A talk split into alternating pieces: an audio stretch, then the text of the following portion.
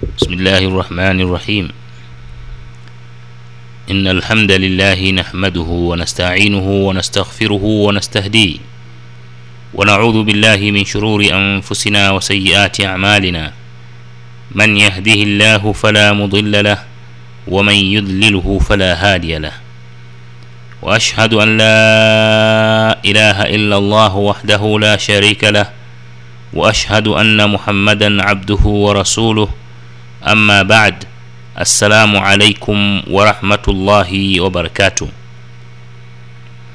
Tunamshukuru Allah subhanahu wa taala na kumtakia rehma na amani kiongozi wetu, mwalimu wetu, kipenzi wetu, Bwana Mtume Muhammadin sallallahu alaihi wasallam.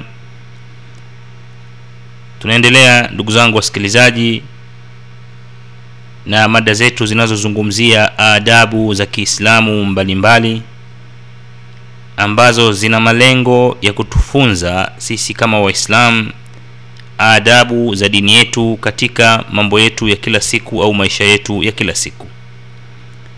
Na mafunzo haya yanakuja kupitia kauli za mtume salllahu alaihi wasallam na matendo yake na matendo ya sahaba na visa vilivyotokea katika zama zile zilizokuwa njema kabisa katika umma huu wa kiislamu kwa idhini yake allah subhanahu wa taala hadi hii leo tumeweza kuzungumzia adab kadha wa kadha ikiwemo adab ya chakula ya kula chakula na vinywaji. Tumeshazungumzia adab ya michezo na mizaha. Tulikwisha zungumzia adabu za misikiti. Tulikwisha zungumzia adab ya kuzungumza na tukazungumzia adab ya kutembeleana na kupeana pole. Na leo insha allah tutazungumzia adab ya kusalimiana. Adab ya kusalimiana.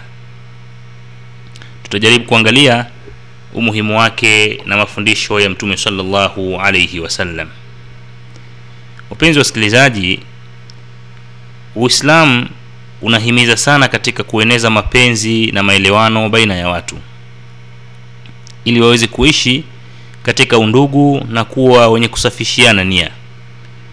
Kwa ajili hiyo mafundisho ya kiislamu yakaja na sheria ya waislamu kusalimiana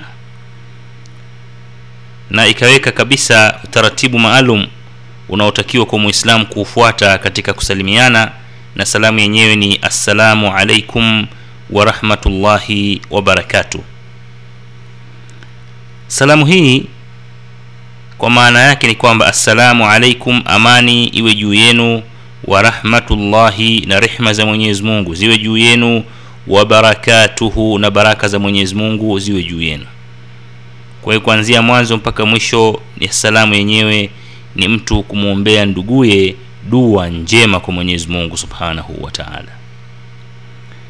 Na salamu ya aina hii ndiyo wanayosalimiana malaika wa mwenyezi mungu na ndio wanaosalimiana na waliosalimiana mitume wote wa allah subhanahu wa taala katika nyuma zote zilizopita. Na salam au kusalimiana huku ni mjumbe au ni ujumbe wa mapenzi baina ya nyoyo za watu. Salamu hizi hukuza ile undugu na mshikamano ya kiundugu na hueneza mapenzi baina au kati katika jamii na mwislamu anavyotakiwa na mafundisho ya dini yake tukufu amsalimie kila anayekutana naye miongoni mwa waislamu anamjua au hamjui mdogo au mkubwa aliyepanda au anayetembea kwa miguu wengi kwa wachache almuhimu awasalimie wote. Na amsalimie hata asiyekuwa mwislamu kama tutakavyokuja kuona huko mbele jinsi gani anavyotakiwa kumsalimia. Na hii yote ni katika kueneza mapenzi katika mujtama na kuweza kufikisha dawa ya mwenyezi mungu subhanahu wa taala kama inavyotakikana. Na mtume salllahu alaihi wasallam katika hadithi iliyopokewa na imam muslim anasema la tadkhuluna ljannata hatta tu'minu. Hakamwe hamtoingia peponi mpaka kwanza muwe waumini muwe waislamu. Wala tu'minuu hatta tahabu na hamtokuwa waislamu mpaka kwanza mpendane. Ala adullukum ala shay'in idha faaltumuhu tahababtum je niwafahamishe jambo ambalo mkilifanya mtakuwa ni wenye kupendana? Afshu salama bainakum. Enezeni salamu na kusalimiana miongoni mwenu haya ni maneno ya mtume salllahu alaihi wasallam akitufundisha ubora na utukufu na fadla za kusalimiana kwamba ni njia inayopelekea katika mapenzi na mapenzi ni njia inayopelekea mtu kuwa mumin na mtu kuwa mumin ni njia inayompelekea yeye kuweza kuingia katika pepo ya allah subhanahu wa taala. Tunamwomba allah subhanahu wa taala atujalie ni miongoni mwa tutakaoingia katika pepo yake ndugu zangu wasikilizaji salamu hii tuliofundishwa na mtume salllahu alaihi wasallam si tu kwamba utakapomsalimia ndugu yako itakuwa tu ni kitu cha kawaida hapana hii ni ibada. Kwa sababu unapokuwa unaifanya kwa nia hiyo tuliyoizungumza njema unalipwa thawabu na mwenyezi mungu subhanahu wa taala. Siku moja mtume salllahu alaihi wasallam alikuwa amekaa pamoja na masahaba zake. Radhi za mwenyezi mungu ziwaendee fajaa rajulun akaja mtu waqal assalamu alaikum akasema assalamu alaikum walam yukmil tahiya lakini hakumalizia salamu yake. Faradda nabiyi salllahu alaihi wasallam mtume akamwitikia wa alaikum ssalam warahmatullahi wabarakatu fajalasa rajul yule mtu akaingia akakaa. Faqala sallallahu alayhi wasallam liashabihi mtume sallallahu alayhi wasallam akawaambia masahaba zake ashrun. Au amepata thawabu kumi. Thumma jaa rajulun akhar fasallama qailan assalamu alaikum wa akaja mtu mwingine akasalimia assalamu alaikum wa rahmatullah. Walam yaqul wa wala hakumalizia faradda alaihi nabii sal llahu alaihi wasallam waalaikum ssalam warahmatullahi wabarakatu thumma jalasa rajul kisha yule mtu akaingia akakaa faqala nabiyu sal llahu alaihi wasallam ishrun amepata ishirini huyu thumma dakhala rajulun thalithun kisha akaingia mtu watatu faqal assalamu alaikum warahmatullahi wabarakatuhu tahiya ya kiislamu iliyokamilika faradda alaihi salllahu alaihi wasallam waalaikum ssalam warahmatullahi wabarakatuh thumma qal thalathun huyu amepata thelathini. Thawabu thelathini. Kwa hiyo tunaona hapa katika mafundisho haya mtume salllahu alaihi aliwafundisha masahaba zake na ndivyo anavyotufundisha kwamba unaposalimia ukiwa mvivu wa kusalimia salamu yote basi utapata kile kidogo ulichokitaka kumi ishirini thelathini. Hizi ni thawabu allah subhanahu wa taala anazilipa. Na tumeona mfumo wa, wa, wa salamu yenyewe jinsi ilivyo na ilivyofundishwa na mtume salllahu alaihi wasallam assalamu alaikum warahmatullahi wabarakatu hiyo ndo salamu tuliyofundishwa na mtume salllahu alaihi wasallam kwa hiyo ni vyema tukaisema tuka, tuka, tuka, tuka kama ambavyo tumefundishwa na mtume salllahu alaihi wasallam tuiseme hivyo ili tuweze kupata thawabu ambazo tunatarajiwa kuzipata katika salamu hii. Lakini wengine wamezidisha sasa hivi.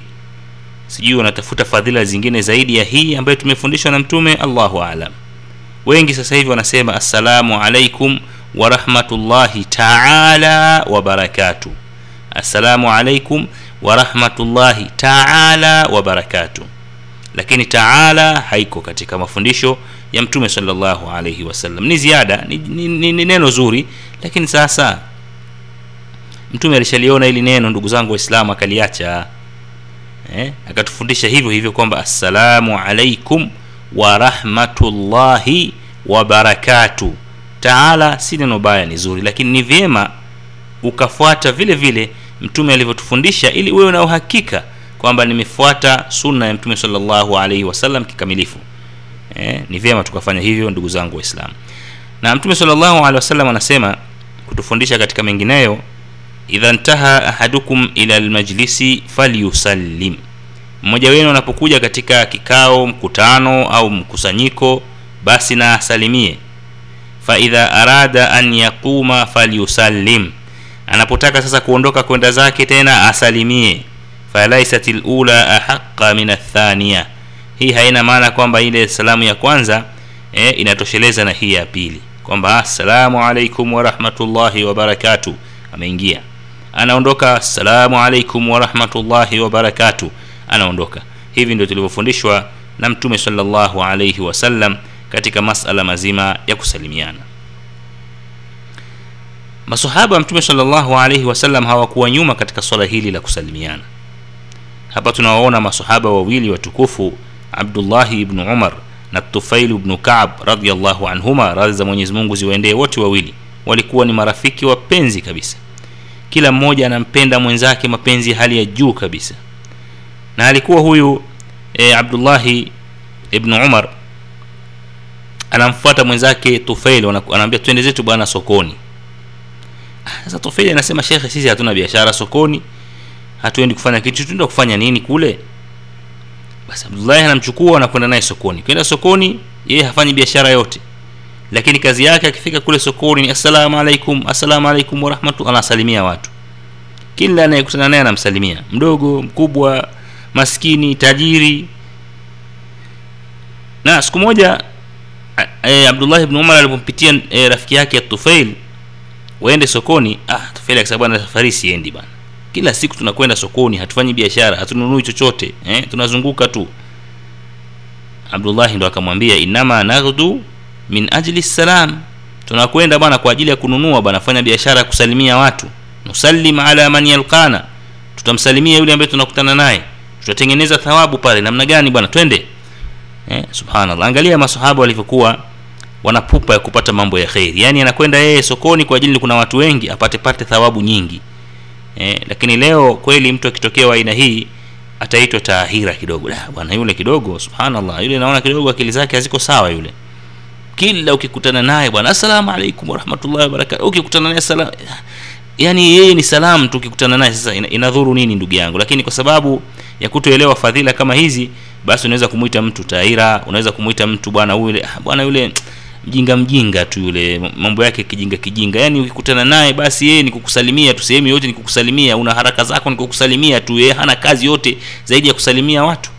Ala mwenzako anatafuta thawabu bwana anatafuta fadhila za allah subhanahu wa taala. Sasa wewe inakukera nini akiwa nakusalimia unapata ugumu gani wa kumwitikia? Lakini kutokana na hali jinsi ilivyo katika maisha yetu basi e, mtu wa aina hii anaonekana ni mtu wa ajabu ajabu. Na mtume sallallahu alaihi wasallam anasema katika hadithi ilipokewa na imamu tabarani ina lmumina idha laqiya lmumina fasallama alaihi hakika muislam anapokutana na ndugu yake muislam akamsalimia wa akhadha biyadihi na akampa mkono wakapeana mikono tanatharat khatayahuma.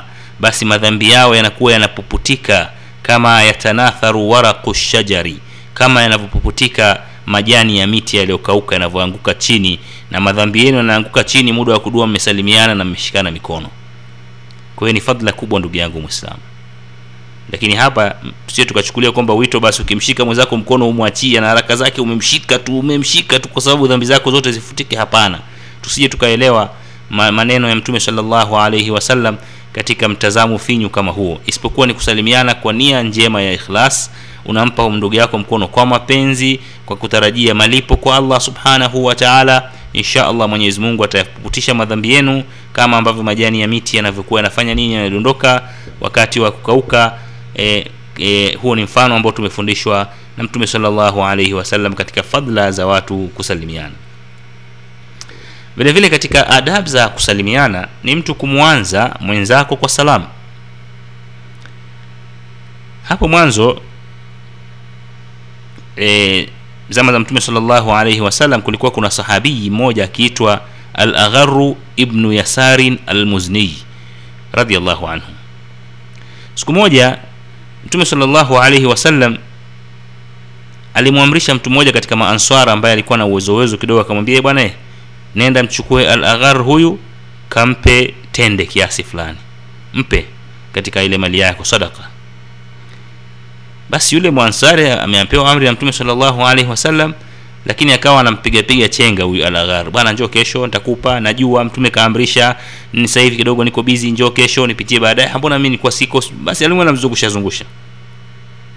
Alaghar akamwendea mtume sallallahu alaihi wasallam akamwambia mtume yule bwana ananizungusha mpaka leo ile tende uliomwamrisha anipe kama haki yangu. Hakunipa.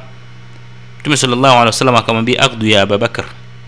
Abubakar fatana na ndugu yako nenda kamchukulie sadaka yake. Abubakar akakubaliana na yule ndugu yake sahabii kwamba wakutane msikitini baada ya salati subhi ili watoke pamoja. Huyu bwana anatuhadithia alipokuwa yuko njiani na abubakar wanakwenda huko wanapokwenda kuchukua haki yake aliyoamrishwa na mtume salllahu alehi wasallam. Akawa anamwona abubakar kila anapokutana na mtu kwa mbali abubakar assalamu alaikum warahmatullahi wabarakatu anamsalimia. Eh, kila akikutana na mtu mpaka yule bwana ikamchosha akaona sasa da hii abubakar huyu kila mtu akipita yani hata mtu akitaka kujiona kama haonekani abubakar lazima atamsalimia. Akashangaa basi abubakar akamwelezea fadla kwa kumwambia fakunna idha talaa rajulu min baid badarnahu bisalam qabla an yusallima alaina yani katika mafundisho tulikuwa tumefundishwa na mtume sallallahu alaihi wasallam anapotokezea mtu hata kwa mbali basi tunamwahi sisi kumsalimia kabla yeye hajatusalimia yani tunawahi kupata zile fadhila kabla kabla yeye hajazipata kwa kutusalimia sisi. Kwa hivi haya ni mafundisho ambayo tumefundishwa na mtume sallallahu alaihi wasallam. Yule bwana ile mshanga wake ukamwondoka kwa sababu alikuwa hajaielewa hajaelewa mafundisho haya na adabu hizi akazipata kutoka kwa abubakar sidiq radiallahu anhu. Na mwenyezi mungu subhanahu wa anatuambia katika surati nisa baada ya audhu billahi min alshaitani rajim waidha حييتم بالتحية fahayu biahsan minha au rudduha. Mnapokuwa mmesalimiwa nyinyi kwa salamu ya Kiislamu, fahayu biahsan minha basi sali, salimieni salamu iliyokuwa nzuri kuliko hiyo au rudduha au isalimieni kama ilivyo. Kwa hiyo ina maana kwamba mtu akikuanza kwa salamu basi wewe msalimie vizuri zaidi kwa maana kama hajakamilisha kamilisha salamu yote vizuri zaidi au isalimie kama alivyokusalimia. Sema salamu alaikum wa salam salamu alaikum wa alaikum salam wa salamu alaikum wa rahmatullahi wa salam wa rahmatullahi eh, hapo umekuwa ruduha. Umeirudisha kama alivyokusalimia. Lakini akwambia assalamu alaikum ukamwambia waalaikum salam wa rahmatullahi unakuwa biahsan minha. Kwa hiyo umeisalimia kwa salamu iliyokuwa njema kuliko hiyo vile vile katika hii salamu inabidi tuitamke vizuri kama inavyotakikana wala tusikusudie ndani yake e, malengo au e, maana isiyokuwa hiyo ambayo imefundishwa na allah subhanahu wa taala. Amani ya mwenyezi mungu iwe juu yenu kwa lugha ya kiswahili maana yake. Kwa hiyo iwe inakusudia hivyo isije tena ikakusudia maana nyingine tofauti na hiyo. Siku moja mtume salllahu alehi wasallam walikuja kundi la mayahudi kwa mtume salllahu alaihi wasallam na mtume alikuwa amekaa na mke wake aisha umulmuminina radiallahu anha. Wamekaa. Wakaja wayahudi wakaingia na wakasalimia. Wakasema assam alaikum na assam maana yake ni kifo na maangamizi. Assalamu alaikum badala ya kusema assalamu alaikum kwa sababu mayahudi walikuwa hawamtakii kheri kama ilivyokuwa kawaida yao hawawatakii kheri mitume wote wa mwenyezi mungu kwa hiyo hawakumtakia kheri vile vile mtume salllahu alaihi wasallam sasa kumwambia tena amani ya mungu iwe juu yako na sisi hatukutakie kheri wakasema mauti iwe juu yako. Lakini wakajifanya kama wanamsalimia vile kama vile lugha yao hai, hai, kama vile lugha yao ya kiarabu sio nzuri wakasema assalamu alaikum mtume salllahu alehi wasallam kwa hikma zake amesikia yale maneno naye akaambia wa na juu yenu vile vile hiyo hayo maangamizi na hicho kifo mnachokiniombea na juu yenu hajazidisha zaidi ya pale. Lakini mkewe bi aisha radhi za mwenyezi mungu zimwendea alikuwepo pale katika kikao akakasirika sana. Akanyanyuka akasema bal alaikum antum samu wa lana. Kwa sauti ya kali kabisa kaona sasa hawa wanam- wanamtukana mtume wanamwambia dua mbaya mtume wa mwenyezi mungu subhanahu wataala ikabidi aone sasa mtetee bali nyinyi juu yenu nyinyi mayahudi juu yenu nyinyi ndio kifo na maangamizi na laana ya mwenyezi mungu iwe juu yenu mtume salllahu alehi wasallam akamgeukia mke wake na akamwambia ya aisha inna allaha yuhibbu rifqa fi lamri kulli. Ewe aisha hakika mwenyezi mungu anapenda upole katika mambo yote. Hebu tulia watalaba minha an tahda. Hebu tulia mke wangu. Faqalat aisha akasema alam tasma ma qalu? Ewe mtume wa mwenyezi mungu hukusikia walivyokwambia faqala laha salllahu alaihi wasallam. Mtume salllahu alehi wasallam akamwambia wa ana qultu alaikum lakini hata mimi nimewajibu nimeambia juu yenu. Eh, yani mlichoniombea mimi kitawarudia nyinyi. Kwa hiyo kwa nini una una panic na unakasirika na unasimama unazungumza? Nyamaza kaa tulia. Najua mimi nitakachokifanya. Maelezo haya yamepokewa na Imam muslim. Kwa hiyo tunaona jinsi gani ambavyo salamu inavyotakiwa isalimiwe kwa ikhlas isiyo inasalimiwa tu yani kwa kwa mtindo mtindo wa kiajabu ajabu itakosa zile fadhila zake ambazo tunazifahamu sisi. Eh, salamu alaikum yani unamkatisha mtu tu yani hukamilishi hu, hu, salamu huitamki vizuri inaweza ikakosa maana nyingine. Na hapa tumeona jinsi gani mayahudi walivyokuwa wakichezea maneno katika kutaka kubadilisha salamu ya mtume salllahu alaihi wasallam. Vile vile tunahadithiwa kwamba siku moja baadhi ya wa waislamu walikuwa wamejikusanya katika nyumba ya mmoja wa masahaba watukufu saad ibn ubada radhi za zimwendee. Akawa mtume salllahu alehi wasallam amewaijia pale walipokuwa wamejikusanya wakafurahi sana kwamba mtume amewaona na amekuja kuungana nao. Sahaba mmoja anaitwa bashiru bnu sadi bnu ubada radhi za mwenyezi mungu zimwendee na baba yake akasema ya rasulllah amarana llahu an nusalia alaik mwenyezi mungu ametuamrisha tukusalie. Tunafahamu ile aya maarufu inayetuamrisha tumswalie mtume salllahu alaihi wasallam fakaifa nusalli alaik? Vipi tuku, tukuswalie yani vipi tukuombee dua? Ni kumswalia hapa ni maana yake ni, ni kuomba dua sio kuswali kwa maana unanyanyuka namswalia mtume hapana. Kumswalia mtume maana yake ni kumwombea mtume salllahu alaihi wasallam dua fasakata nabii salllahu alaihi wasallam bad lwakt mtume salllahu alehi wasallam akanyamaza kidogo. Hakujibu lile swali. Akakaa kimya. Na watu wote wakakaa kimya.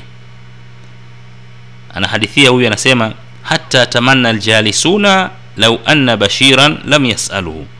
Mpaka wote tulikuwa tumekaa pale tukatamani kwamba bashiri asingemuuliza mtume swali lile. Maanake limembadilisha amekaa kimya haongei na hajibu kisha mtume salllahu alehi wasallam akanyanyua uso wake na kusema qulu mnapotaka kuniombea kuni, kuni dua kuniswalia basi semeni allahumma salli ala muhammadin.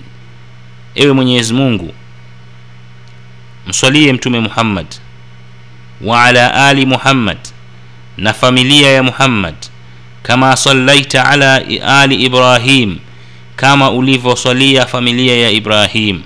Wabarik ala muhammad na wabariki wa, e, mbariki mtume muhammad wa ala ali muhammad na familia ya muhammad kama barakta ala ali ibrahim kama ulivyo wabariki familia ya ibrahim. Innaka hamidun majid hakika wewe ndiyo mwenye kusifiwa na ndiyo wa milele. Na swala kama tulivyoikusudia hapa adduaa bilkhairi ni kumwombea mtume salllahu alaihi wasallam dua ya kheri. Maelezo haya yamepokewa na imamu muslim. Kwa hiyo hii ndio salamu ambayo tunamsalimia sisi mtume salllahu alaihi wasallam kwa kumwombea dua ya kheri kwa allah subhanahu wa taala kama ambavyo mtume salllahu alaihi wasallam alivyokuwa ametufundisha.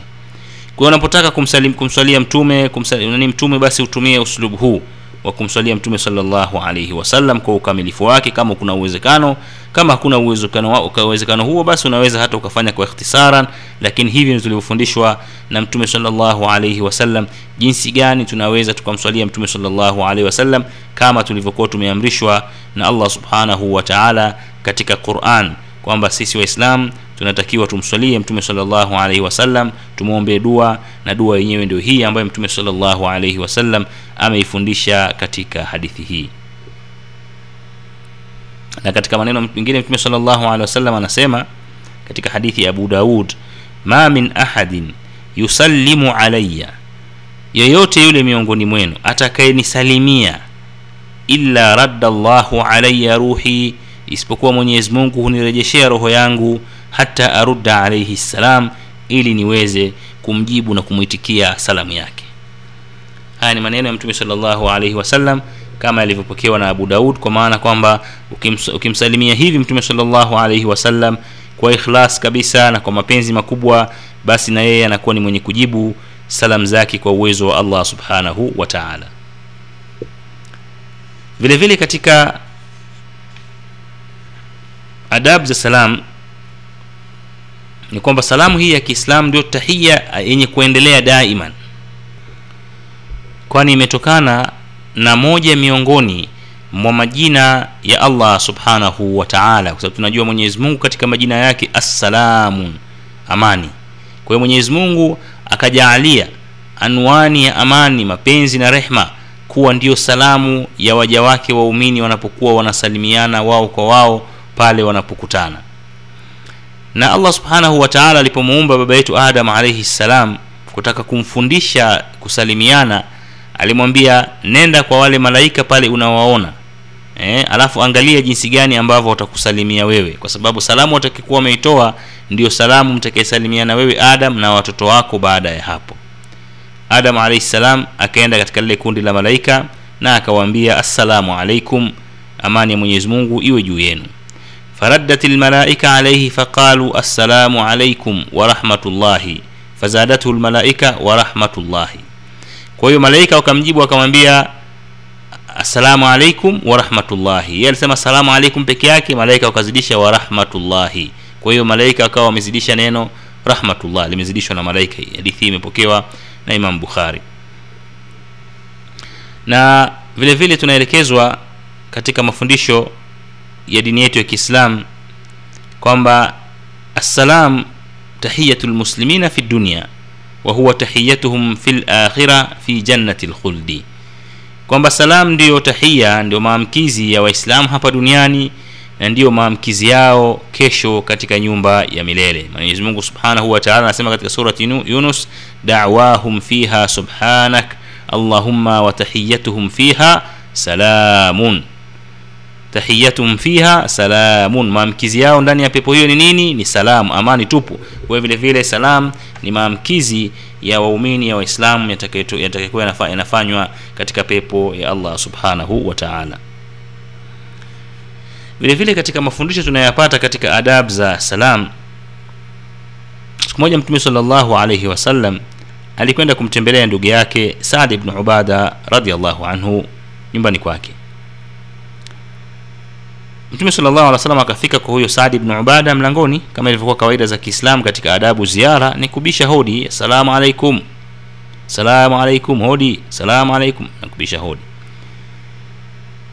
Akawa anasalimia mtume salllahu alaihi wasallam na anasalimia salamu kamili assalamu alaikum warahmatullahi wabarakatu saadi yuko ndani amekaa na mtoto wake anaitwa qais radhi za mwenyezi ziwaendee wote wawili saada akawa anaitikia salamu ya mtume salllahu alaihi wasallam lakini kwa sauti ya chini ili mtume asiisikie. Mtume salllahu hakuisikia.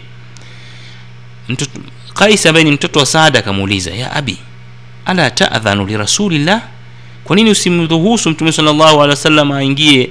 Naona unaitikia kwa salamu ya chini hakusikii. Faqala saad saada akamwambia mtoto wake utrukhu yukthir alaina salam acha kwanza mtume salllahu alehi wasallam azidi kutumiminia salamu nyingi na amani nyingi mwache wakati anazungumza mtume salllahu alehi wasallam anaendelea assalamu alaikum warahmatullahi wabarakatuh amani ya mwenyezi mungu na rehma zake na baraka zake ziwe juu yenu. Mara ya pili. Mara ya tatu. Na saada anaitikia salamu kwa sauti ya chini. Mtume alipoona haitikiwi kama zilivyokuwa adabu za ziara akaondoka akaona labda hawamu humu ndani. Lakini saada akafungua mlango haraka na akamkimbilia na akamfuata akamwambia ya rasulllah kuntu asmaa taslimaka wa aruddu alaihi raddan khafifa litukthira alaina ssalam ewe mtume wa mwenyezi mungu nilikuwa nasikia unavyosalimia na nilikuwa najibu kwa sauti ya chini ili uendelee kutusalimia uendelee kutuombea amani. Manake maneno yako wewe ni dua zinasikika na allah subhanahu wa taala. Akarudi naye mpaka nyumbani e, akamkaribisha nyumbani kwake na mtume salllahu alaihi wasallam akamwombea dua ya baraka na rehma. Maelezo haya yamepokewa na imam abu daud katika kitabu chake. Kwa hiyo tunaona jinsi gani ambavyo masahaba ya mtume salllahu alaihi wasallam walivyokuwa na pupa ya kutaka kupata fadla hususan fadhila za kusalimiana na salamu hizi ambazo tumefundishwa na mtume salllahu alaihi wasallam na katika maneno mengine mtume salllahu alaihi wasallam anatufundisha kwa kusema thalathun yusafina laka widdan akhik. Mambo matatu yanakukunjulia wewe mapenzi ya ndugu yako. Tusallimu alaihi idha laqitahu. Unamsalimia pale utakapokutana naye. Watuwasii lahu fi lmajlis na kumwekea nafasi katika kikao. Unakutana naye unamsalimia na katika majlis mnapokuwa mmekaa kikao anapokuja basi sogea kidogo. Njoo njoo hapa bwana njoo kaa hapa. Unamwekea nafasi hii yule ndugu yako inampa uswafi wa moyo kwamba subhanallah ndugu yangu ameniona mimi amenikaribisha ameamua hata kusogea ajibane bane ili mimi nikae karibu yake inaleta ukunjufu wa moyo. Wataduuhu biahabi asmaihi ilaihi vile vile kumwita kwa majina anayoyapenda zaidi juu yake haya ni mafundisho mengine ya mtume salllahu alaihi wasallam yenye kuhusiana na salam. Mtume anasema mambo matatu haya yanafanya wewe upe, upendwe zaidi au yana, yanaondosha mafundo na yanafanya moyo wa ndugu yako na kuwa msafi na wewe. Mambo gani hayo? Kwanza salam. Ukikutana naye. Salimie. Hiyo ni jambo la mwanzo. Umemwonyesha kheri umemwonyesha amani umemsalimia vizuri. La pili mkaribishe ulipokaa wewe umeona anakuja sehemu imejaa watu una nafasi kidogo jibanebane mwambie bwana njoo tukae yote hapa. Karibu hapa karibu yangu. Hiyo inamfanya moyo wake hata kama una vitu vitu viondoke vile vitu. Cha tatu mwite kwa majina anayeyapenda usimwite kwa jina baya maanake watu wanawetana kwa majina mabaya sasa hivi. Mtu ana jina zuri eh, labda ana mtoto anaitwa abdallah ukamwita baba abdallah au ukamwita baba fulani au ukamwita jina lake zuri analolipenda. Hii inaleta ukunjufu wa nyoyo eh, kwamba huyu bwana ameniita kwa jina zuri kabisa mpaka nalifurahia napenda mimi jina hili niitwe nalo mbele ya watu. Lakini leo watu wanaitana majina ya utani utani majina mabaya mabaya. Eh, utakuta mtu anamwita mwenzake labda e, e, madevu kwa sababu ana ndevu. E, bwana madevu hebu njoo hapa.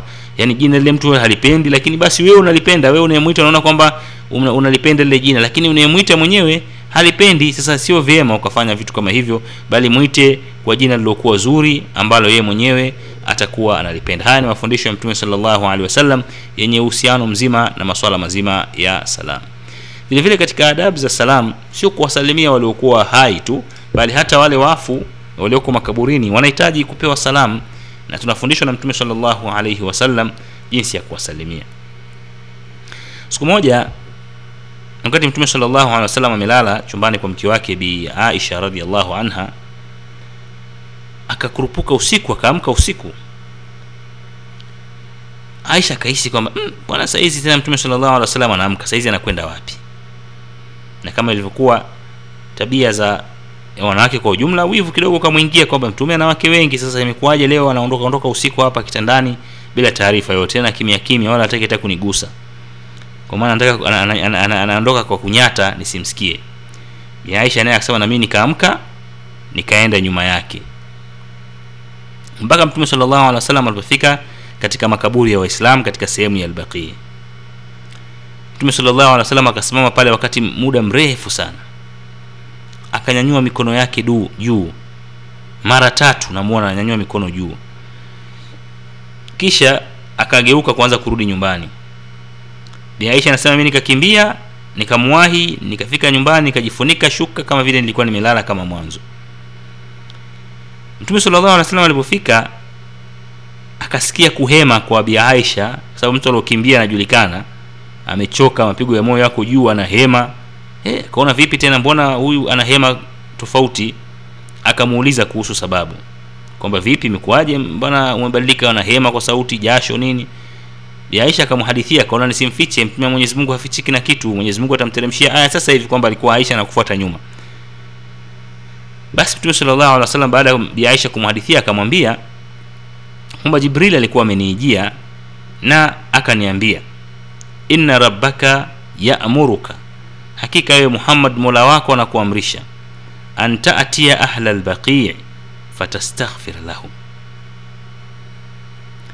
kwamba Mwenyezi Mungu anakuamrisha uende kwa maiti waliozikwa waislamu katika makaburi ya waislamu albaqi na waombee msamaha kwa allah subhanahu wa taala. Biaisha akasema wa aqulu lahum ya rasul allah na vipi mimi nikienda niseme ewe mtume wa mwenyezi mungu? Faqala laha mtume sal llahu alehi wa sallam akamwambia quli sema ukienda makaburini assalamu ala ahli diyar. Min almuminin amani iwe kwa wale watu wa majumba haya wanaoishi humu miongoni mwa waislamu waliokufa wafu. Wayarhamu llahu lmustaqdimina minna walmustaakhirin mwenyezi mungu awarehemu waliotangulia mbele ya haki na wanaokuja. Wa inna insha allahu bikum lahiqun. Na hakika sisi mwenyezi mungu akipenda ni wenye kuwafuata huko mlipo hii ndio salamu ambaye mwislamu amefundishwa na mtume salllahu alaihi wasallam kuwasalimia watu walioko makaburini.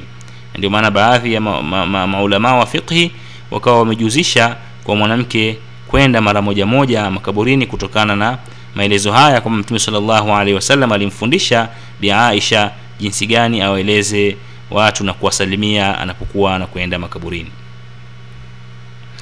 vile vile tumefundishwa na mtume salllahu alaihi wasallam katika adabu za, za kusalimiana. Mtume salllahu alehi wasallam anasema yusallimu rakibu ala lmashi yule ambaye amepanda kipando amepanda farasi punda ngamia gari baskeli pikipiki yeye sasa ndo amsalimia anayetembea. Kama uwezo upo manake mwingine ukipanda pikipiki sasa kila saa ukianza kusalimia watu na mikono matokeo yake unaweza ukajishtukia umeingia katika ajali ya barabarani. Kwa kama kuna uwezekano khairan hakuna uwezekano basi almuhimu wa chini atakusalimia wewe. Lakini inavyokusudiwa hasa ni kwamba aliyopanda kipando ndio amsalimia anayetembea kwa mguu. Na huku kuna hikma kubwa ambaye allah subhanahu wa taala ameweka kwamba mtu mwenye neema fulani e, ya ziada basi amsalimie yule ambaye ile neema hana. Ili isije kaleta ile kwamba ah, sasa mimi nimsalimie kwa sababu mimi sina pikipiki au sina baskeli.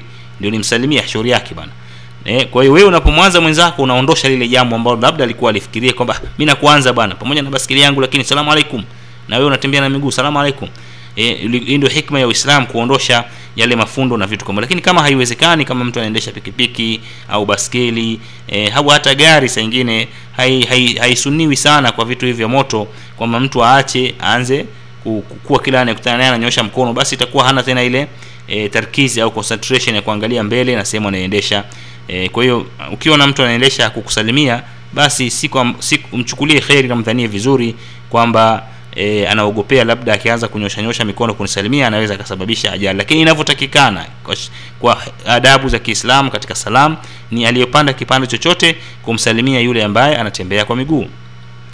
Walmashi ala lqaid na anayetembea kwa miguu kwa yule aliokaa chini. Unapita umekuta watu wamekaa basi pale tena hakuna udhuru kwa sababu unapotembea mm, e, mikono yako haikuathiri ukasema nitaanguka nikiwasalimia. Hapana. Unawasalimia assalamu alaikum warahmatullahi wabarakatu jamani wamekaa pale. E, usingojee wao sasa ndo wakusalimia. Adabu haziruhusu hivyo.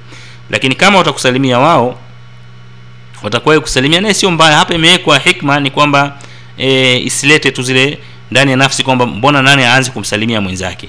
E, kama tulivyoona huko nyuma kwamba kumwanza mwenzako kumsalimia ni vyema zaidi unapata zile thawabu zaidi. Kwa hiyo ukiwa umekaa unaweza kumwahi anayekuja au kumsalimia lakini tukifuata zile kanuni na adabu za kiislamu ni kwamba anayetembea anamsalimia yule ambaye amekaa. Na kama wote wawili wanatembea basi yeyote atakayemwanza mwenzake ni vyema kama tulivyoona. Wote wawili mnatembea eh, hamna hamna vipando basi yeyote katika nyinyi ataanza kumsalimia mwenzake na, na, na baadhi ya maulama wanasema kwamba ni bora kwa yule ambaye kama ni kiumri ni mdogo basi awahi kumsalimia mkubwa kabla mkubwa hajamsalimia mdogo. Kwa hizi ni baadhi ya adabu vile vile zinazohusiana na masala mazima ya salamu. Vile vile katika adabu za salam ni kuitikia kuitikia salamu inapokuwa imesalimiwa. Kuitikia salamu ni wajib. Unaposalimiwa basi kuitikia ni wajib kwamba lazima uitikie kwa sababu mwenzako amekusalimia. Usipoitikia maanake tena inakuwa ni shari ile maanake kwamba yani inaleta tafsiri isiyokuwa nzuri.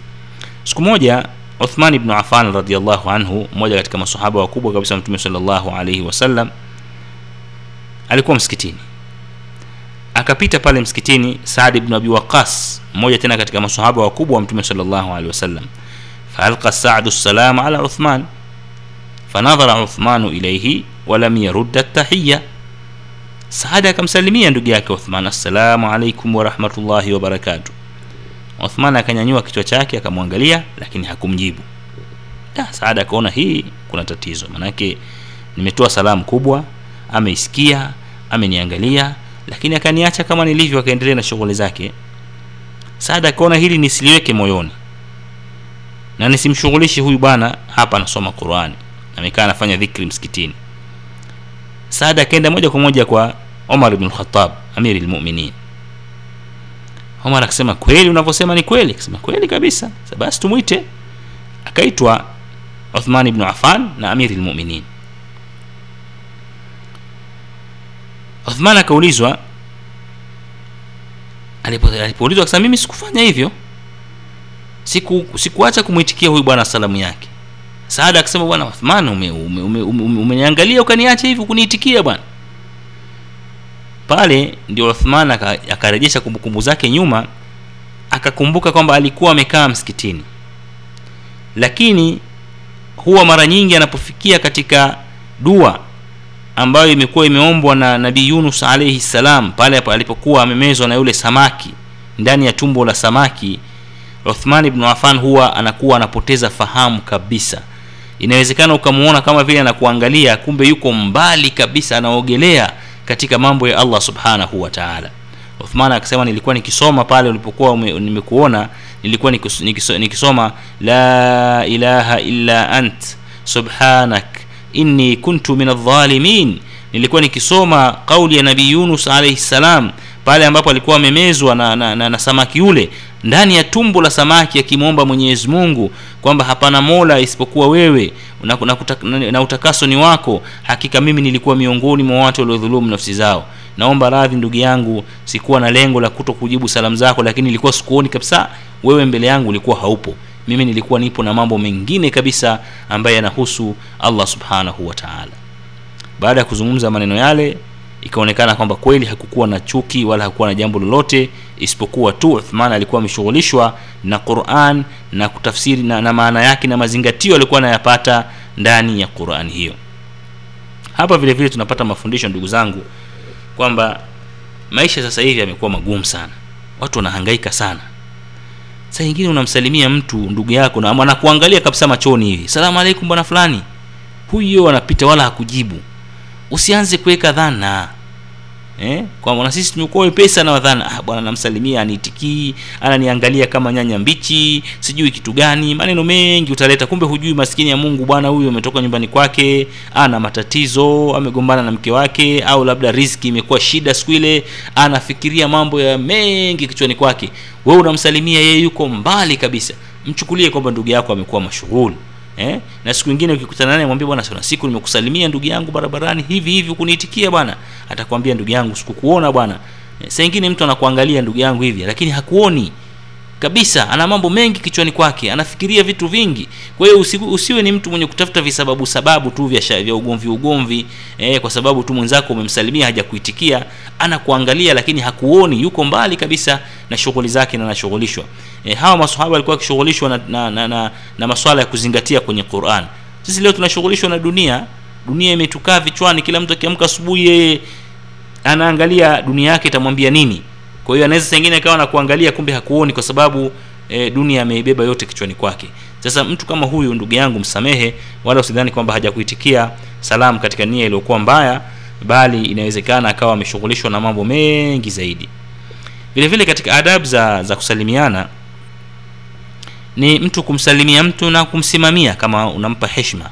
Basi, unamsalimia kama unampa heshima.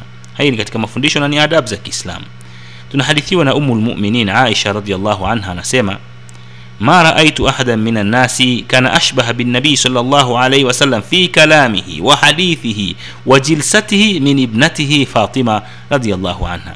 Sikuwahi aisha anasema sikuwahi kumwona mtu anayefanana sana na mtume salllahu alaihi wasallam katika maneno yake katika hadithi zake katika kukaa kwake kushinda binti yake fatima. Radhi za mwenyezi zimwendee. وكان النبي صلى الله عليه وسلم إذا رآها قادمة na mtume sallallahu alaihi wasallam alikuwa akimwona Fatima anakuja kwa mbali rahaba biha anasimama anamkaribisha vizuri sana thumma qama laha wa qabbalaha kisha anamsimamia na anambusu mtoto wake katika uso wake thumma akhadha biyadiha kisha anamshika binti yake mkono wake wa ajlasaha fi makani na anamkalisha sehemu aliokuwa amekalia yeye mtume sallallahu alaihi wasallam subhanallah mapenzi makubwa kabisa ya mtume sallallahu alaihi wasallam kwa binti yake fatima. Ni mafundisho tunatakiwa tuyapate sisi waislamu sasa hivi. Ni wazazi wangapi ambao wanawabusu watoto zao wa kike vichwani? Eh, wanawaonyesha mapenzi kwamba wanawapenda. Ni wangapi?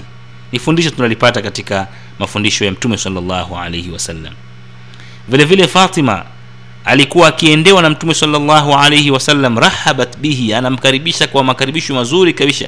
Thumma qamat ilaihi kisha anasimama fatima waqabalathu na yeye vile vile anambusu baba yake usoni.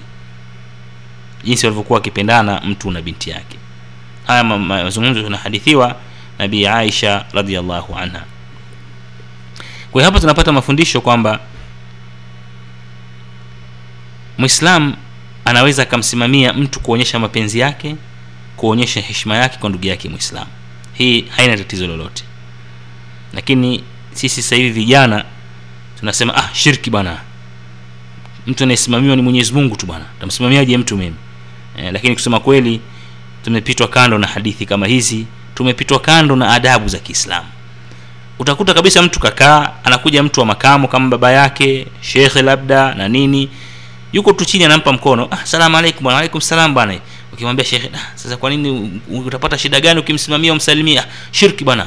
Hatuwezi kusimamia watu bwana. Imekatazwa bwana. Anatakiwa kusimamiwa ni mwenyezi mungu tu.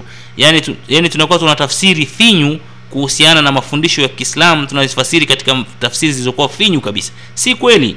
Akipita pale lakini akipita afande pale utasimama wewe mwenyewe. Penda usipende. Ah, afande habari yako bwana? Eh, kwa sababu ni afande lakini heshima ile ya kiislamu na adabu za kiislamu tunajaribu kuzitafsiri kwa mapenzi yetu na kuonyesha kwamba tunaelewa zaidi kumbe kusema kweli ni makosa. Mtu mzima mtu mwenye heshima zake mtu mwenye maadili mazuri alim e, mwanachuoni wa kiislamu msimamie. Msimamie msalimie kwa ihtiram na heshima uonyeshe kwamba unaheshimu kile alicho nacho yeye. Kama mtume sallallahu alaihi wasallam alikuwa ni mtume wa mwenyezi mungu lakini alikuwa akims, akimsimamia binti yake ambaye ni, ni, ni, ni hana utume wowote ni binti yake tu. Eh, hii ni fadla kubwa inaonyeshwa katika masala mazima ya adabu.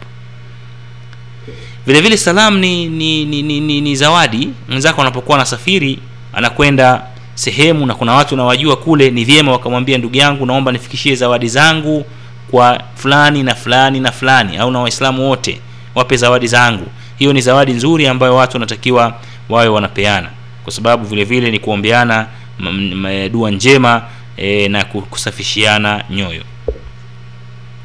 Ndugu zangu wasikilizaji hiyo ilikuwa ni adab za kusalimiana na kuna mengi ambayo tumeyafupisha kwa ajili ya kuweza kuokoa muda lakini kwa mukhtasar hizi ndizo adabu ambazo mwislam anatakiwa azilinde na azichunge katika masala mazima ya kusalimiana.